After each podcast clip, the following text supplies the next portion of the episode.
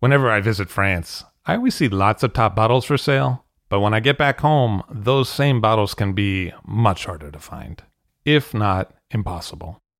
That's why I use idealwine.com. At idealwine.com, I can buy wines directly from France for delivery directly to my home. They have new auctions every week, and the fixed price selection is equally awesome. Clos Rougeard, Chateau Rayas, and Ulysse Collin, as well as many more greats from all over France, are regularly available on the website. Best of all, it is simple and hassle free to buy them. Ideal Wine handles all the customs and logistics hurdles for you and for me. Wines are ordered with a couple of clicks and then they arrive. It is simple.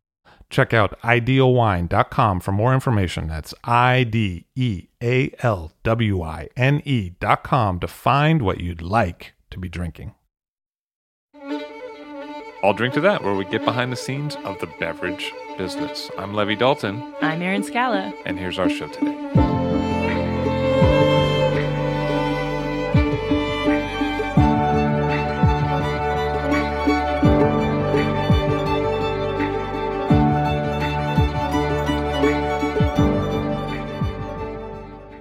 Carenn Jackson of Glazer's from Austin on the show today. Hello, how are you? Good. How are you? Nice to have you here. Nice to be here. Welcome to Texas. So, you grew up in San Antonio. I did. I grew up in San Antonio, Texas girl through and through, and was there until I went to college up in DC. What was that like? What was the change like? I traveled a lot growing up, and I don't think that I was necessarily sheltered from different cultures and food and, and whatnot. But moving to DC, as cliche as it sounds, it really is a melting pot. And it was really eye opening to be in a city that had so many different cultures like, all coming together. All those different melted pots. yeah, all Like, of the melting I've never pots. seen so many. Like I didn't know it could be melted in that many ways. Like handles melted, lids melted. and all together too. It's just this big jumbled mess of melted pots. What were your goals back then? At the time, I really wanted to get into politics. That was what I thought I was destined to do. Nothing will cure you of that, like going to DC, huh? That's exactly what happened. With literally within less than a semester, I went, absolutely not. This isn't for me. And there's nothing wrong with the people that this is for, but this isn't what I want to do. So I decided that maybe I would take that knowledge and those ideas and reasons for wanting to do that and pursue law. So that's what I actually did my first 2 years of college was pursue a pre-law degree. What happened next? The end of my sophomore year of college, I realized I didn't want to do that either, but I didn't know what I wanted to do. And so I took a semester and moved to Madrid. Oh, okay. Yes. Just decided that I wasn't figuring out where I wanted to go with my life being in DC. So to go and do something totally different. I didn't know anybody. I didn't even know the couple that I ended up staying with. Did you speak Spanish? I guess because you grew I up thought in I spoke Texas. Spanish. Right, right, right. And then you get to Spain, you realize you don't actually know any Spanish. But I, that changed quickly. The lady that I lived with in Spain, there was a rule that you couldn't speak English in her house unless you really needed to get something across and you couldn't say it in Spanish. So it was it was a pretty quick turnaround from knowing elementary Spanish to being almost fluent at the time. And I did a lot of traveling while I was in Spain too because why not? Well, yeah, you're there. in Europe. It's easy. Get on the train. Exactly. So I went over there and I literally spent every dollar that I had. I was gone traveling. Well, you know they don't take dollars. I, just, I, I don't know. I don't know if you knew that. No, I did. I mean, maybe because the lady didn't tell you because she didn't want to tell Maybe you in she English. did- she told me She in like, Spanish. Uh, Uh, no. Um, every, all of the money that I had, I spent um, traveling, eating, drinking, and I spent a lot of time in Madrid, but I spent a good amount of time traveling as well. And that was, it was incredible. I went to Marrakesh and Istanbul. I went to France and Italy and Greece. I went everywhere that I possibly could. I landed back in JFK on my way home with $8 in my bank account. Dollars. And I came back, and that's when That's when I knew I'd always had an interest in food and wine and a passion for it. But coming back from that trip, that's when I knew the industry I needed to be in was was something to do with food and with wine. So you kind of got into the food and, and the wine bit in Europe. Oh, absolutely. I I basically ate and drank my way through through those countries. Well, I guess it's better than the alternative, huh? Yeah, exactly. Starving myself. I've starved my way through most of Europe. Um, I I most definitely spent more money than probably most young people do in Europe because I just literally ate and drank everything that I possibly could. So you get back, and then what's your next move? I had promised my parents that if I if they let me go take this trip to Europe that I would come back and finish my degree. So I finished my degree, graduated with a pre-law degree from American and immediately moved to Austin and started at the Le Cordon Bleu. And so why'd you pick Austin having come from San Antonio? Honestly, the weather. I was supposed to leave DC on I think it was December 21st and drive back to be home for the holidays and a big blizzard hit and it had been the coldest winter I had ever experienced in DC. I just I'm a Texas girl. Uh, the cold was the cold was a lot, but I also wanted to be close to my family, and I got into the Cordon Bleu in Austin, so that was a big part of it too. San Antonio's close enough to Austin that you can visit, but not so close that My parents can show up on my doorstep at any right time. there at every moment. yeah, so it's, exactly. and it's probably younger in It is. in Austin. And coming from DC, San Antonio is growing in big ways as far as the food and wine industry is concerned. But when six years ago, I didn't want to be in San Antonio. There was nothing for me if I wanted to pursue this career that I had decided I wanted to be a part of. What was Austin like at that time? It was definitely the epicenter of food and wine and hospitality for Texas. There were restaurants opening up that growing up didn't even know existed. It was more like DC than any other city in Texas, culturally, and just the energy and the age of the people. Not only because we have universities there, but also just because lots of young professionals and a lot of people that I knew were my age or close to my age. It was fun. There's a good energy in the city, dynamic, and and it's a lot of fun. So you're at the Le Cordon Bleu, and what's that like for you? I learned a lot. It's and it's an intense program. It's a one year program where you you're there five days a week, six hours a day, cooking and learning, both classroom and hands on experience. And I the knowledge I gained there was invaluable. And I wouldn't trade my time there for anything. I also did a stage for a bit at a restaurant in Austin. And I realized that being a chef, that wasn't for me. You've got to have really thick skin to be a chef. It's a tough, tough lifestyle. And that wasn't, I wasn't built for that. That wasn't what I was supposed to do. But my time there taught me so much. And I also met a chef that was teaching there and a lady who taught the wine class there. I realized I actually knew nothing about wine. I thought I had started to learn a little bit about it when I lived in DC. And as is the case with anything, right? You meet somebody who knows a lot and you realize you know nothing. And so they saw that I had a more invested interest in wine than any of the other students. So I ended up having long conversations with them and really starting to study wine and get into that part of the industry more during my time at Le Cordon Bleu. And where'd that take you? I graduated from there and I started working at a wine bar in downtown Austin called Mulberry. I had worked in restaurants since I was 15, just on and off, nothing serious. And I, when I started at Mulberry, By nothing serious, you mean like casual places on not, Ruby Tuesday, Yeah, okay. that was my college job. well, at least it wasn't like a knockoff, like Ruby Mondays, like the. Do they have those? no, but like the cheap, like knockoff imitation place. It's not even the real chain. Actually, my last year in DC, I worked at this super cute cafe called Open City. And my general manager became a really good friend of mine. And she's who first got me drinking wine. Oh, okay. And It wasn't a big wine program, but I would sit in with her and her sales reps and taste wine. And like I said, nothing special, nothing expensive, but that was my first glimpse into the industry. So go to Le Cordon Bleu. While I was there, I was frequenting this wine bar downtown called Mulberry, and I fell in love with the space, the energy, the employees, everything about it. And when I graduated from culinary school at the, about the same time, one of their bartenders decided to move to California and they had an opening. We were a staff of six, so turnover there was unheard of, and I was just thrilled.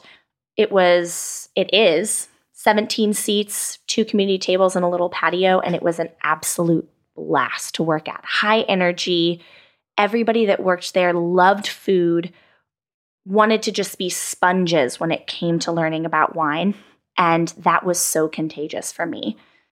We tasted once a week the gentleman who was doing the wine program, Brian Phillips, was bringing in really cool stuff.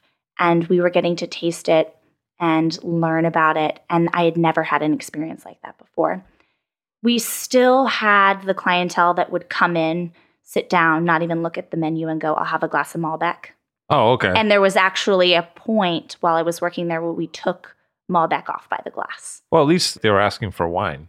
Like it could have been, I'll have a cold beer. Right. Right, exactly. Uh, we did get that too. Like, I will have a Coors Light, and we had local beers on draft, and we'd say, "Well, I don't have that, but I have this for you instead."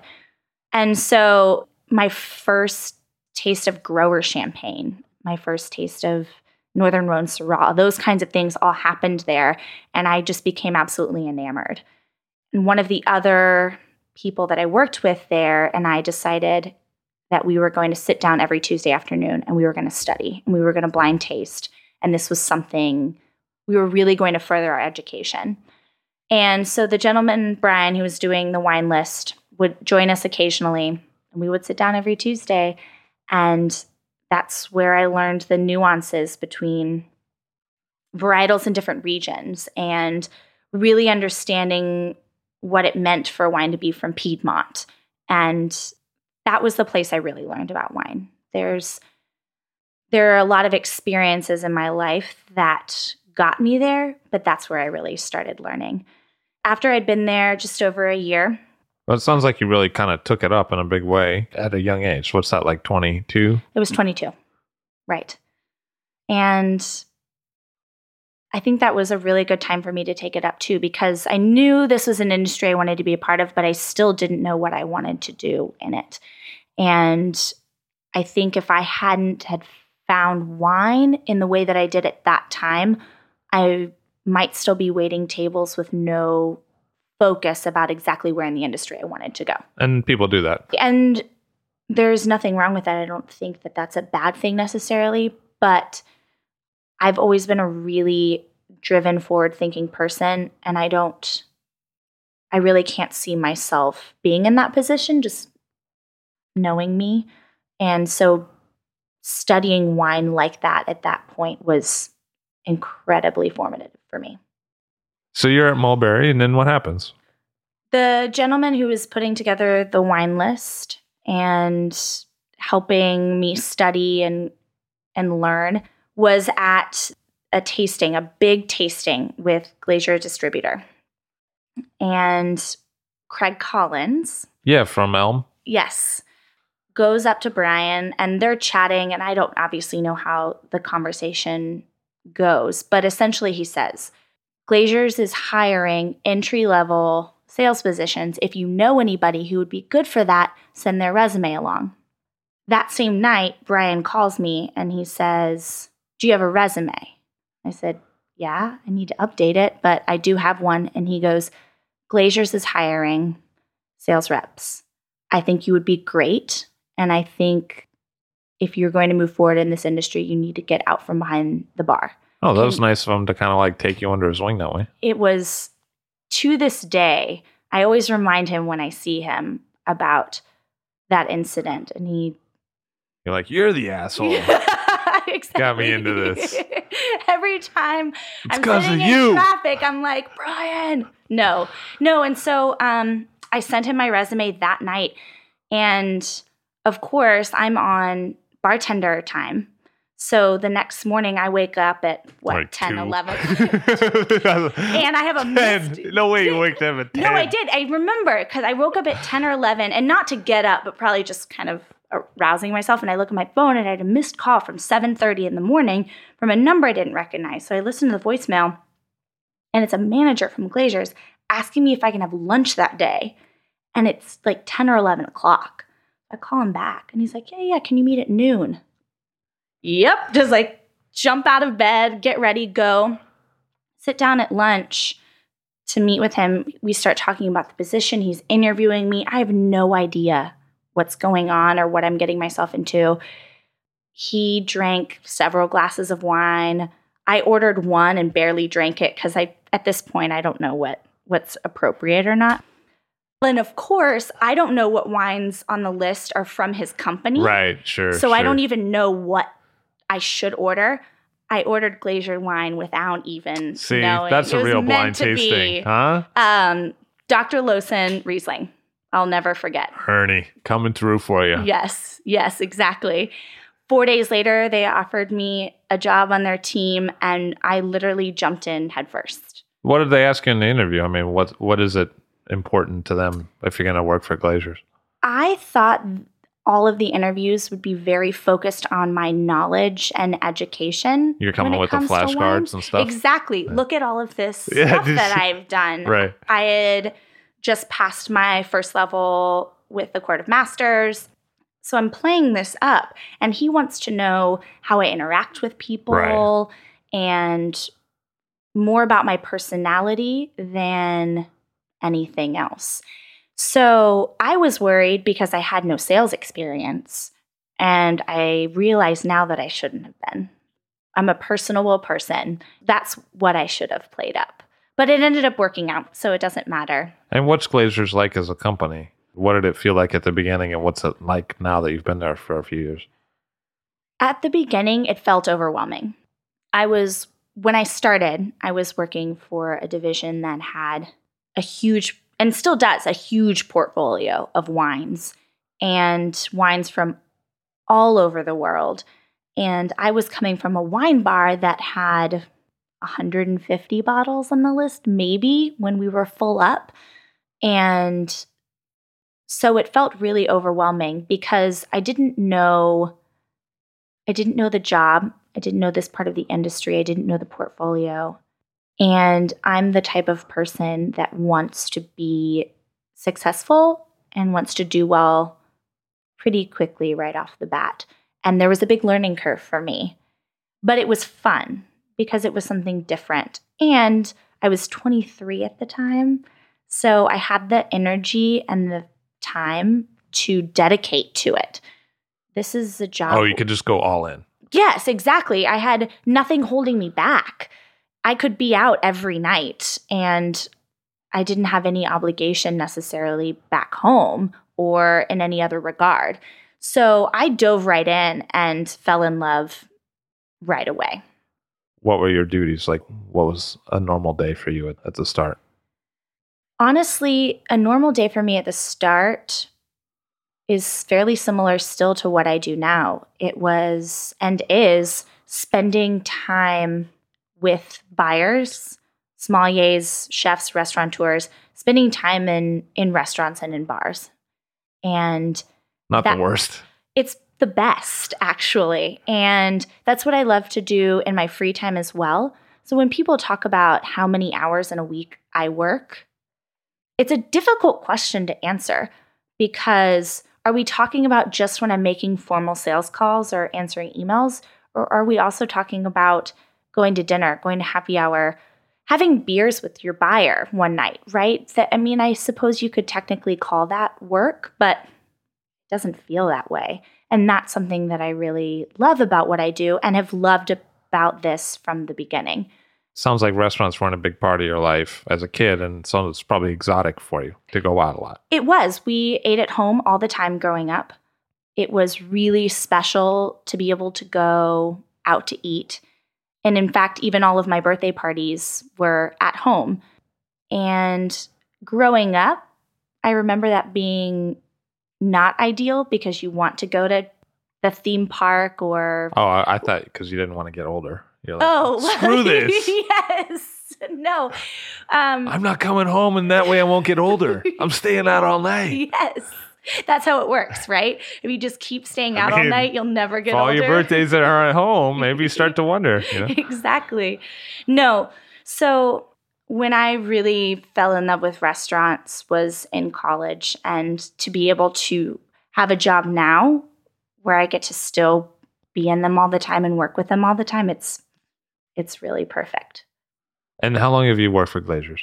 I started with them November of 2011. So that's four years, right? Yes, Well, I mean, almost. pretty much. And what's Glazer's like? I mean, uh, to set the scene a little bit.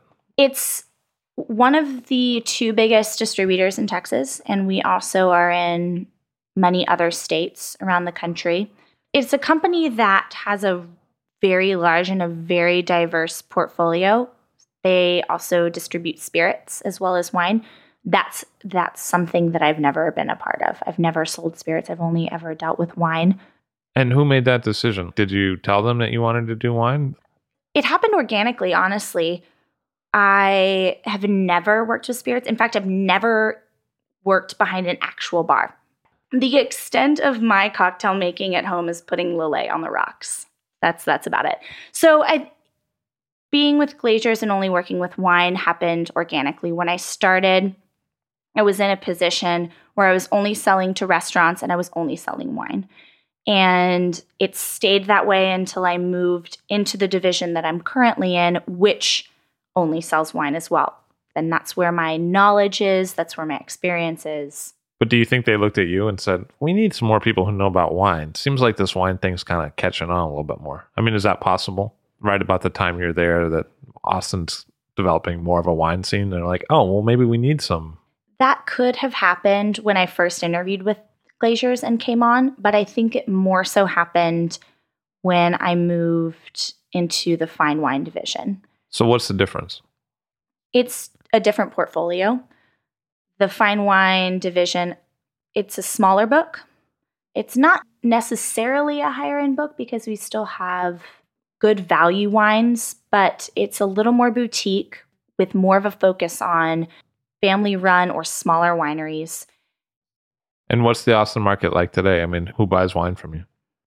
The Austin wine market is, in my opinion, one of the main drivers for how the wine industry in Texas is growing as a whole.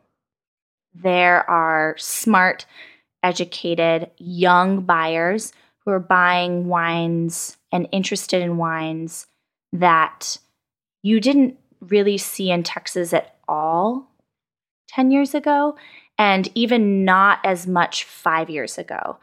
And there's still a little bit of a struggle to get some of these cool, hip, newer wines and brands in to Texas because it's for those types of wine, it's still a new market.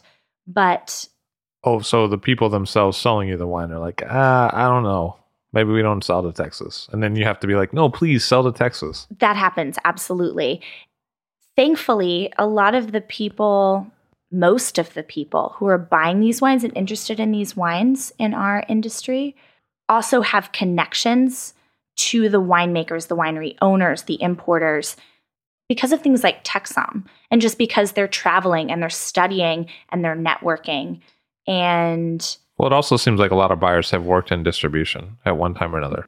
there's definitely good overlap between all the different parts of the industry within Austin. But we also are a wine community where we're all growing, we're all learning, and we all want to be successful. So if we want something to happen, if we want to get a wine in or do something exciting or new or different, and you have a connection to somebody else who can help you or get you in the door somewhere, we're all working together to make that happen because we're all excited and passionate about what's happening. And the only way to make these kinds of strides for Texas and within what we're doing individually is to do it together. So, what's the advantage of spending the time to bring in new things. As an example, if you were a restaurant buyer and you wanted to spend like a few months doing the groundwork to bring in some wines that weren't in the state, what's the advantage to you as a buyer when there's already a fair amount of wine in the state? Are the customers asking for new things? Or does it give you a chance to stand out from the restaurants down the street? Or what makes it better? I think it's a little bit of both of the things that you said. I don't know that there's a huge amount of customers that are asking for specific new things, but you definitely see people getting excited about trying new things. So even if they don't know exactly what to ask for or exactly what they want to be brought in, they're definitely excited to try new things and they trust these buyers too. The sommeliers in Austin are known in the community and people will go to them and trust them to say, This is what you usually drink, or I know this is what you like. I have this new cool thing. You should try it. And people are open to that. And then also, the more diverse your list is, or the the more opportunities you give not only your customer base but your friends in the industry and other sommeliers to try these things you're bringing in, the more everybody grows together as well. So you're enhancing your list and your program, but you're also doing the same thing to the city. So there's curiosity about the unknown amongst the buyers. In the sommelier community, there's people who would like to try things that they haven't had a chance to try, maybe ever. Absolutely. Absolutely. And and put them on their list for other people to try. Where do you think that curiosity comes from? Do they see the things on Instagram? Do they hear about the winery in books? I mean, I guess you'd have to know about a wine to ask for it. So social media is huge for that. And you talk about seeing photos of wines on Instagram and I feel like I see a new bottle all the time. Uh, somebody's posted a photo, but I also then see the same 10 wines as well on All Instagram the time. all the time, Yeah. right? And I could list them for But you. But I would imagine that if one of those 10 was not a wine I had in my state, I might really want it. a lot of them aren't. Right. And that's probably what happens. Yes, Right. Is exactly. they're like, I keep seeing this. I keep seeing Sandlands. Why isn't it in Texas? I guess at some point you probably bump up against quantity issues. There's of some course. point where somebody says, well, we only made 600 cases and there's no wine. Well, and that happens not only with domestic wines, but with imported wines as well. I had a conversation recently with a buyer who was upset about not getting any Ramune this year. And we had to say, we literally got a case. A case. Nobody got a significant amount of this wine. We were literally handing restaurant people a bottle or two. Well, you could have given them the case too. Like you could have given them the cardboard, right? Could have been like, hey, everyone else got a bottle, but we saved this sure cardboard box in a for wood you. box. yes, I could have. I'm Uh, not fancy, but the wines I drink sometimes are. And I might as well have just smacked that person across the face with the wood box if I had handed it to them. But I mean, a lot of times I think in many states, distributors find it kind of annoying when the buyer comes and it's like, yeah, I like the thousand wines that you have. Those are all fine, but can you bring in the three that you don't have? But it sounds like, you know, you work for a distributor. I don't see you pissed off. Like you're not like, fuck those buyers. no, and I, I also have found that this is 110% a relationship business. So not only does my success somewhat depend on the buyers I work with, but it also they need us to be able to sell them Dauvissat and Ramune to build up their lists. There are a million wines out there. You can build a list with anybody's wines. But when you have relationships with your buyers, when they have a good relationship with you and you're able to offer them what you have, makes a big difference.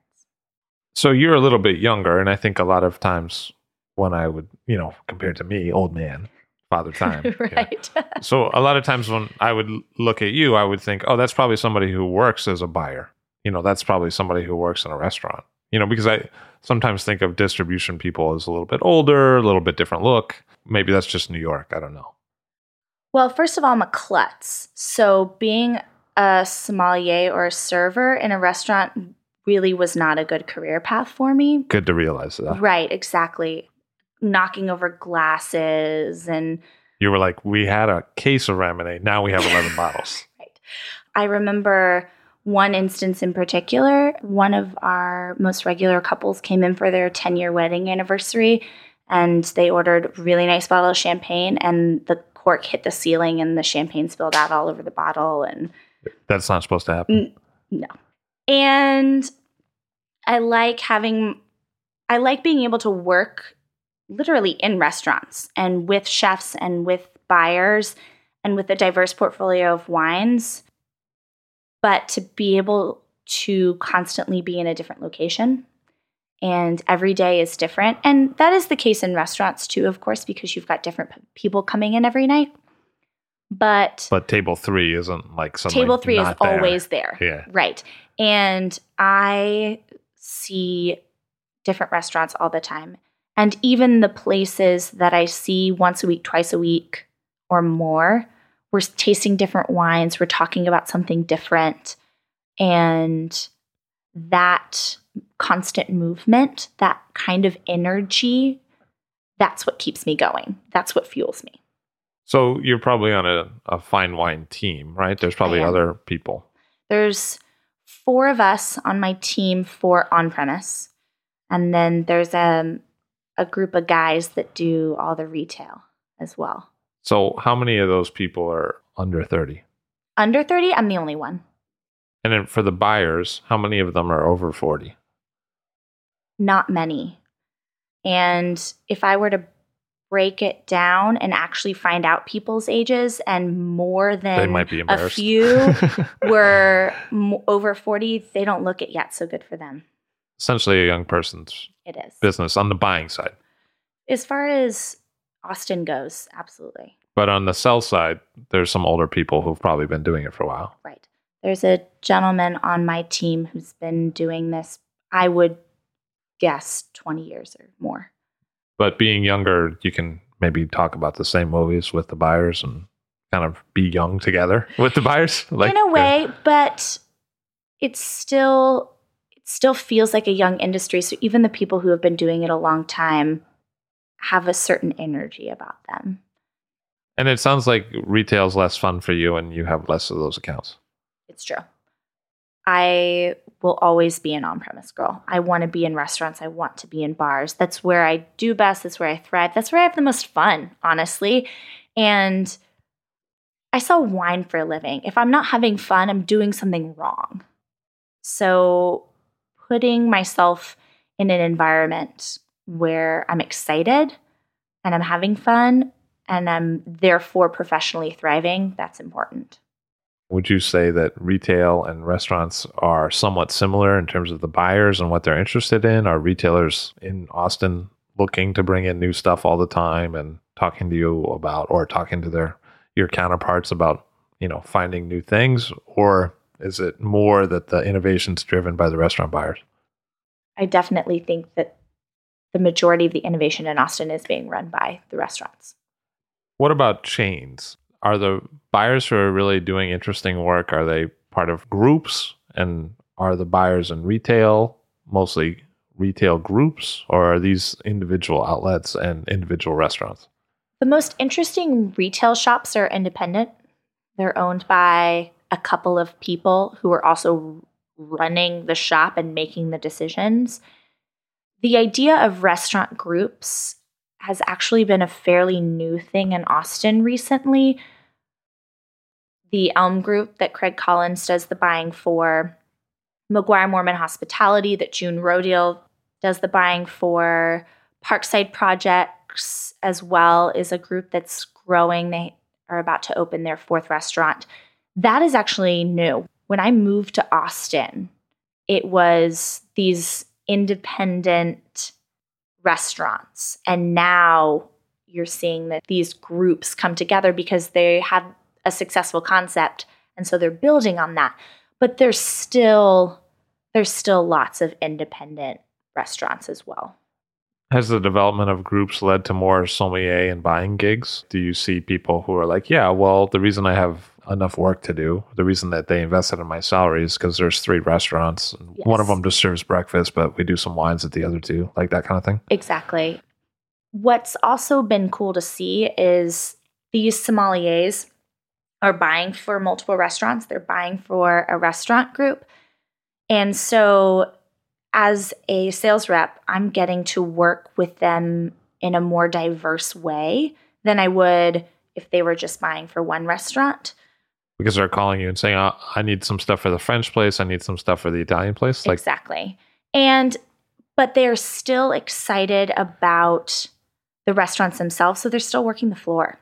You know, they might be buying for multiple restaurants, but you will see them Thursday, Friday, Saturday nights serving bottles of wine, talking to people about wine, being at tables. And that's also really fun to see because it really shows their passion for what they're doing as opposed to just putting a list together and then telling their staff, good luck, have fun with it. They're invested in what they're doing completely. and what's selling in Austin? What's doing really well? There will always, because we're in Texas, there will always be a market for your steakhouse wines, of course. But what we're seeing, and really just in the last three to five years, is a trend towards more drinkable, approachable wines. Rose has blown up in a big way, which has been a lot of fun to see. The idea of Summer of Riesling really kicked off this year as well. People are realizing, first of all, it's not called Riesling. In case you were wondering, I wasn't sure if that was something you knew. And it's not all sweet. So that was really fun to see this summer too. See people's eyes open up about the kinds of wines that we as sommeliers drink all the time. And so sometimes I'm guilty of it. I forget that people don't know about them or drink them on the regular. Another wonderful thing to see with these buyers is their focus on education. Restaurants are doing not instead of just doing once a week, everybody comes and we're going to taste this new wine I just put on the list. It's once a week, we're going to sit down for an hour or two hours and we're going to talk about a region, we're going to talk about a style. And I'm really focusing on that education for your staff so that not only are they able to answer questions for tables, but having that enthusiasm table side, I know is a big factor in really enhancing the guest experience. So, how many of those buyers do you think there really are who are investing that kind of time in education? Like, how many people is that? In Austin, less than a dozen. But you also have to remember that some of these buyers are with restaurant groups. So, they're buying from multiple restaurants. Right. And how many restaurants would you look around Austin and be like, wow, serious wine list? How many of those are there? 15, 20. Okay, so it's roughly the same as the number of buyers if you Right. figure that some of them have multiple places. think that balance is still necessary in Austin because there is still a clientele that wants Malbec with oysters, wants Cabernet with sushi, thinks Riesling is only super sweet. But the buyers in Austin are really smart. And so they're still buying for the concept and the clientele more than they are buying for themselves. So, who is the wine consumer in Austin? Have you seen it change a lot over the four years? there is definitely a younger community that's buying wine. Whereas when I first started working at wine bars and selling wine, people my age and even people a few years older weren't buying wine. And if they were, they were buying whatever was the cheapest or the most familiar. They had one bottle that they always bought at the grocery store. And now I'm seeing a shift where this younger community is excited to try different things and willing to spend maybe a little bit more money and try something that they've never had before. So, is the economic outlook like pretty decent in Texas then? Does it feel like younger people go out and spend money on drinks and have wine and stuff? That's what I'm seeing. I'm seeing friends of mine who three, four, five years ago were just going to bars and ordering Coors Light and vodka sodas that are now taking girls out on dates to these really nice restaurants and ordering bottles of cool wine and more expensive wine. There's been a shift as well from seeing a younger community ordering only $30, $40 bottles of wine to now you're seeing the sweet spot is 60 to $80, honestly. And whether that is an economic shift, and in some ways, I suppose it has to be, right? But it's also a shift in curiosity and knowledge. And going back when we talked earlier about education, just people knowing more about wine. And instead of saying, I'm going to order this $32 bottle of Malbec because it's cheap and I know what Malbec is, saying, I've heard about this other wine, let's try it. Or talking to their sommelier, talking to their server and asking what they're excited about or what they think is cool and what's new. And, or even, this is what we're going to eat. What should we drink with it? It's a young city. You know, the University of Texas is right smack dab in the middle of Austin. It's the biggest state university.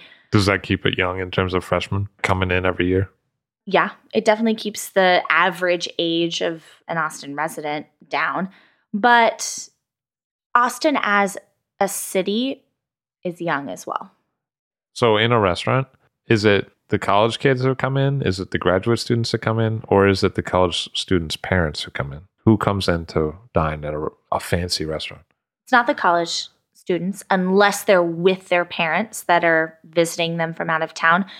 It's the young professionals and some of the clientele are also people that are driving in from the suburbs of Austin. But for the most part, it's the young professionals that are living in central Austin that are going out and eating out all the time. And how do you think Austin compares to, say, Houston or Dallas?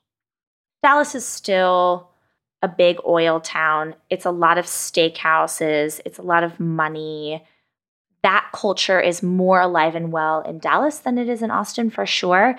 Houston is shifting in the way that Austin has been going as well. So you're seeing these really cool new restaurants pop up and you're seeing really cool wine lists as well, which has been fun to see because the people working in Houston and the people working in Austin are coming together and trying to bring these wines that have never been in Texas before in to Texas. Like we talked about earlier, if they aren't working together to bring these wines in, there's still this idea in the wine industry that Texas isn't worth sending the wines to as compared to New York, Chicago, San Francisco. So it's not just the buyers and the distributors working together, but you're saying that the buyers work together. You're saying that the buyer in Houston and the buyer in Austin works together. Oh, absolutely.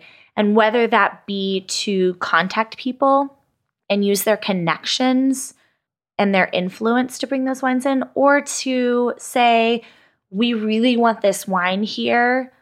Let's bring in a case and we'll split it. And that I see that happening a lot, especially with higher end wines or with really highly allocated wines, instead of all of it going to one person or to one city saying we're going to send some of it to Houston and some of it to Austin. So actually dividing a case between two cities. Yeah, that happens. And that probably Definitely. allows both of those buyers to have a wine that's different than everyone else in their town, but they're in different towns. Exactly. And it also spreads the influence of whatever winery or importer they're using to bring that in across the state. So that they're not saying, well, it's just Austin that's bringing these types of wines in, or it's just Houston that's bringing these types of wines in. It's saying Texas is bringing this kind of stuff in and putting it on their list and selling it. And Glazer's is a Texas wide distributor. It's not like you yes. just work in Austin. No, no, no. We've got offices all over the state Houston, Dallas, San Antonio, Austin, West Texas. Do you see things in Austin that you think might take off where you're like, oh, I see a couple people putting those kinds of wines on the list, whatever they might be? Maybe in the next few years, that'll be a big thing. In the way that I've seen rosé blow up in the market and I've seen even Syrah, which still has a long way to go. I think that the Loire as a whole is something that people are going to discover and really latch onto, hopefully, at least in the near future. Sauvignon Blanc is something that's drank regularly in Texas. It's cold, it's crisp, it's easy drinking. People know it. And Sancerre is something that now people are realizing is a different expression of this varietal that they've known and loved for a long time. Same with Cabernet Franc being a grape that goes well with a lot of the cuisine that Texas is doing, a lot of game, a lot of meat, but is tends to be a little lighter and a little more elegant than these big bold reds that they're used to. And so you're seeing lists that have Loire sections on them that have Chenin Blanc, Sancerre, Cabernet Franc, all sorts of wines, and people are discovering this region in ways that they never have before, and it's allowing buyers to to buy these wines. Do you find that people in Austin are varietally focused, that they think about a wine as the grape variety more readily than they think about it as the place. Absolutely, and that's because there's been such a focus on domestic wine in Texas. Cabernet from Napa, Malbec from Argentina. And so people are ordering. My grandfather still sits down in a restaurant and says, I'll have a glass of your house Chardonnay. Whether they have a house wine or Chardonnay at all, he doesn't look at the wine list. My grandmother, House Merlot. So the two of them, I know exactly what they want. People are still sitting down and ordering by varietal. And a lot of people are still sitting down and not even looking at the wine list, assuming that you have a Pinot Grigio, Sauvignon Blanc, Chardonnay, Cabernet Malbec on your list. And if they just say whichever of those is their poison, you will bring it to them and it will be under $10 for the glass and they don't have to think about it and they'll be happy. How much of the wine sales are really based on price point, and how much is the move towards alternative regions a price point driven move? What's been exciting to see is people putting wines on their by the glass specifically menus that are the price point that the consumer is looking for, but not the varietal that they're looking for. So, for example, we are going to put Muscadet and Chenin Blanc on for nine to eleven dollars a glass. You want Chardonnay? I'll give you a glass of Chardonnay. You have to pay seventeen dollars for it. You want Cabernet? You've got to pay eighteen dollars for it. But I can offer you something that you've maybe never heard of or just have never tried at a lower price point in order to entice the consumer into trying something different. It doesn't always work, but when I've seen it work, it's exciting. I've seen Chardonnay drinkers turned on to Soave. I've seen Cabernet drinkers turned on to Syrah. My mother swore she hated Syrah. I don't know where that idea came from with her. Well, probably Yellowtail. That's probably she was probably, probably like, I'm or, not. Yeah, that's not me. No. And we sat down to have a steak dinner in Austin probably about two years ago. And I told the sommelier at the restaurant that my mother hated Syrah, but I love Syrah with steak. So I said, This is the bottle I want us to drink with dinner. Will you decant it away from the table? Just bring the decanter over, pour us each a glass, and then walk away. So you're not a very nice person, basically, is what you're trying to say from this story. That's I the... like to have people think that I am, but maybe not in this case. So I tell my mom that I've ordered the perfect bottle for a steak dinner, and it was Jamet Côte Rôtie. And my mom does the swirl and the sniff and takes a sip, and she goes, Oh, this is really good. And I I'm a very terrible liar. So the whole time I've got this big goofy grin on my face, and she looks at me and she's like, What is going on? And I go, It's Syrah. it's Syrah." And those moments, and even though it was my, with my mom, and so there was obviously this inherent level of trust, but I hear stories like that from buyers, or I hear friends tell me about experiences like that, friends that aren't in the wine industry. And those stories are exciting. And at the same time, I hear about wine buyers who decide that they're going to only put high acid, low alcohol wines on there by the glass list, and it's an abysmal failure. And so the balance between understanding your clientele and the type of restaurant that you're buying for and trying to put together a list that has a sense of identity and makes you excited and proud, that's still very much necessary in Austin. You can't just put a super geeky, weird list together, but you can also put Sauvignon on your list and it will sell because there's the people that know about it and will buy it. But if you've got an educated staff, there's still a clientele that will buy it based on a recommendation or an explanation from their server. And how is Austin laid out? Are the restaurants mostly near each other, or are they somewhat dispersed or geographically all over the place? Or the majority of Austin restaurants are all within a 15 minute drive of each other, depending on traffic, of course. But I have a fairly wide ranging route as far as my accounts go. And yet I can, I budget 15 minutes to get from account to account. And sometimes it's less than that. What about just drinking establishments? A lot of times I feel like when you've talked about good wine lists, you've talked about wines that go with the food, but are there just kind of like wine bars that offer good wine and maybe no food or very little food? There are definitely a few of those in Austin most of these restaurants that I've talked about, their wine list and their food have a bar. It's actually rare for there to be a restaurant that doesn't have a bar that you can just go sit and have a drink at as well. In fact, I would say that the majority of restaurants in Austin, I would feel 100% comfortable walking into, sitting at the bar, ordering a glass of wine, and leaving. And another fun part of doing what I do is being able to say, I'm going to have a glass here. I'm going to go to down another spot. I'm going to have a glass, maybe a bite. And the ability to hit a few spots in a night and then, and still not be super hammered. But it's important to be out there in terms of sales. You need to Inc- visit the places. Incredibly, incredibly important. It's a camaraderie business. It is.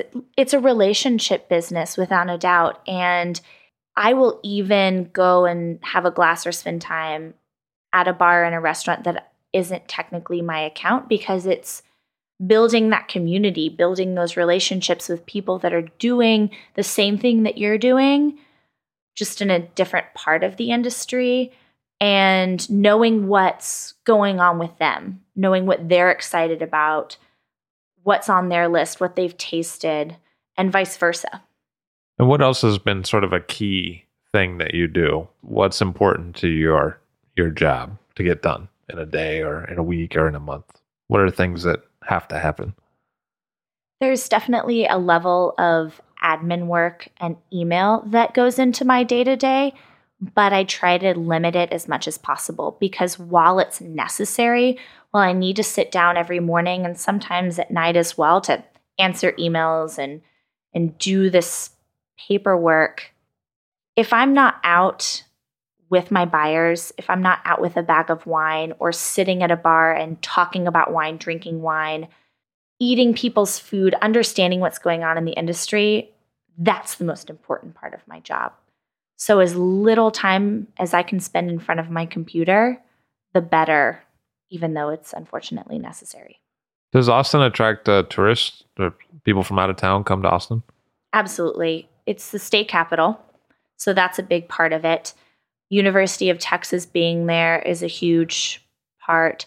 It's the live musical capital of the country.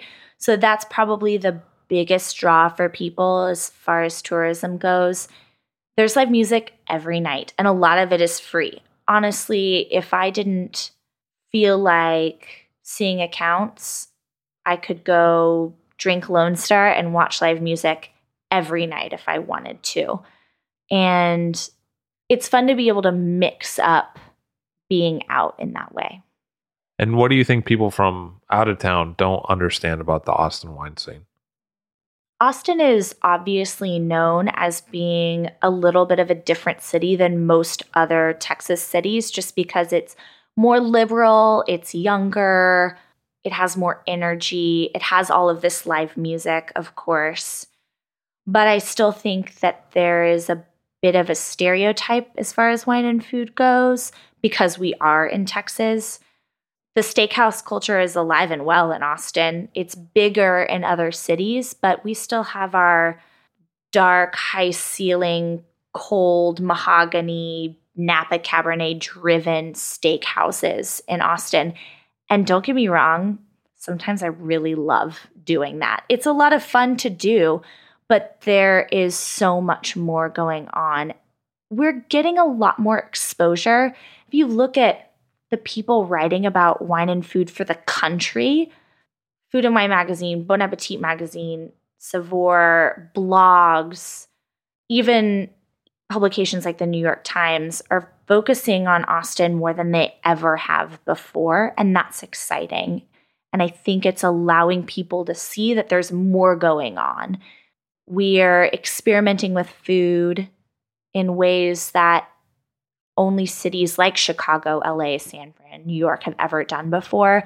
And we are therefore attracting talent in ways that Texas has never done before. People are moving here from those cities to work, to open restaurants. Right.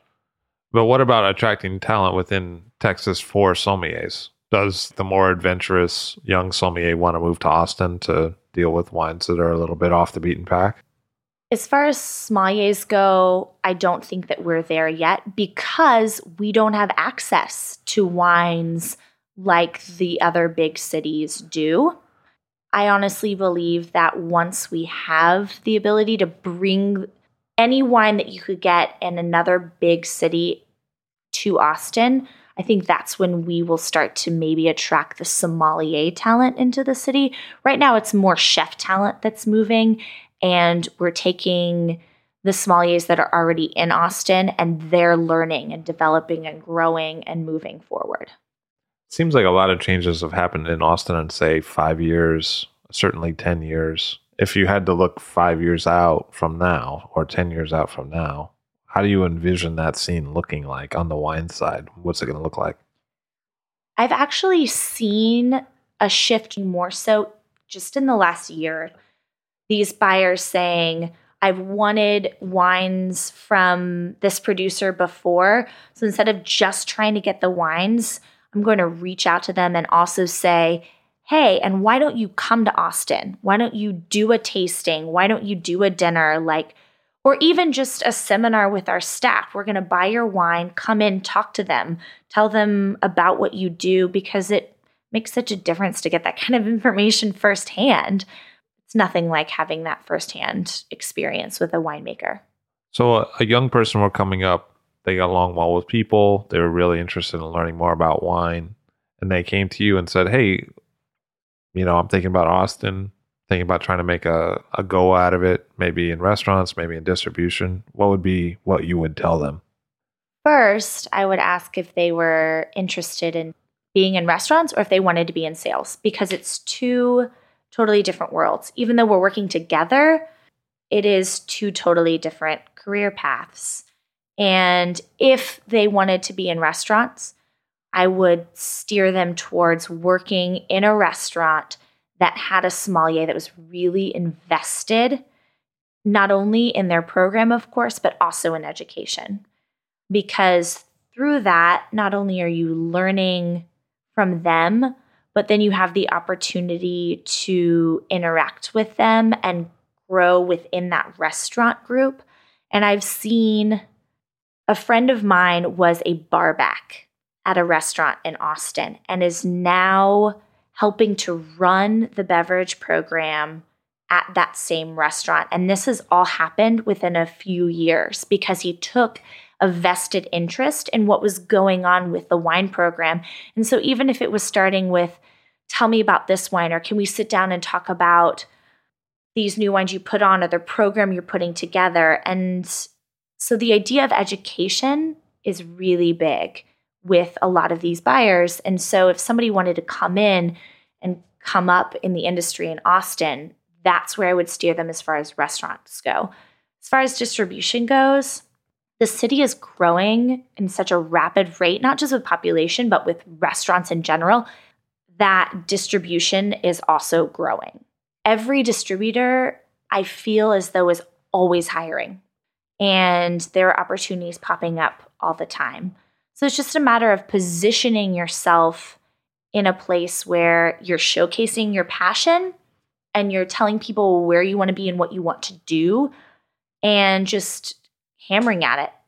Always want to be learning, always be asking questions, always be tasting and interacting with the people that are already growing this industry. Carenn Jackson, she's seen personal growth and professional growth in the wine scene in Austin. Thank you very much for being here today. Thanks for having me. Carenn Jackson of the Glazer's Fine Wine Distribution in Austin, Texas. I'll Drink to That is hosted and produced by myself, Levi Dalton.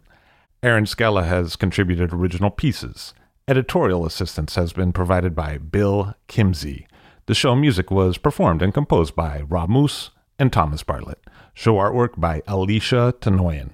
T shirts, sweatshirts, coffee mugs, and so much more, including show stickers, notebooks, and even gift wrap, are available for sale if you check the show website, illdrinktothatpod.com. That's I L L drink to that P O D.com, which is the same place you'd go to sign up for our email list or to make one of the crucially important donations that help keep this show operating. You can donate from anywhere using PayPal or Stripe on the show website. Remember to hit subscribe or to follow this show in your favorite podcast app, please.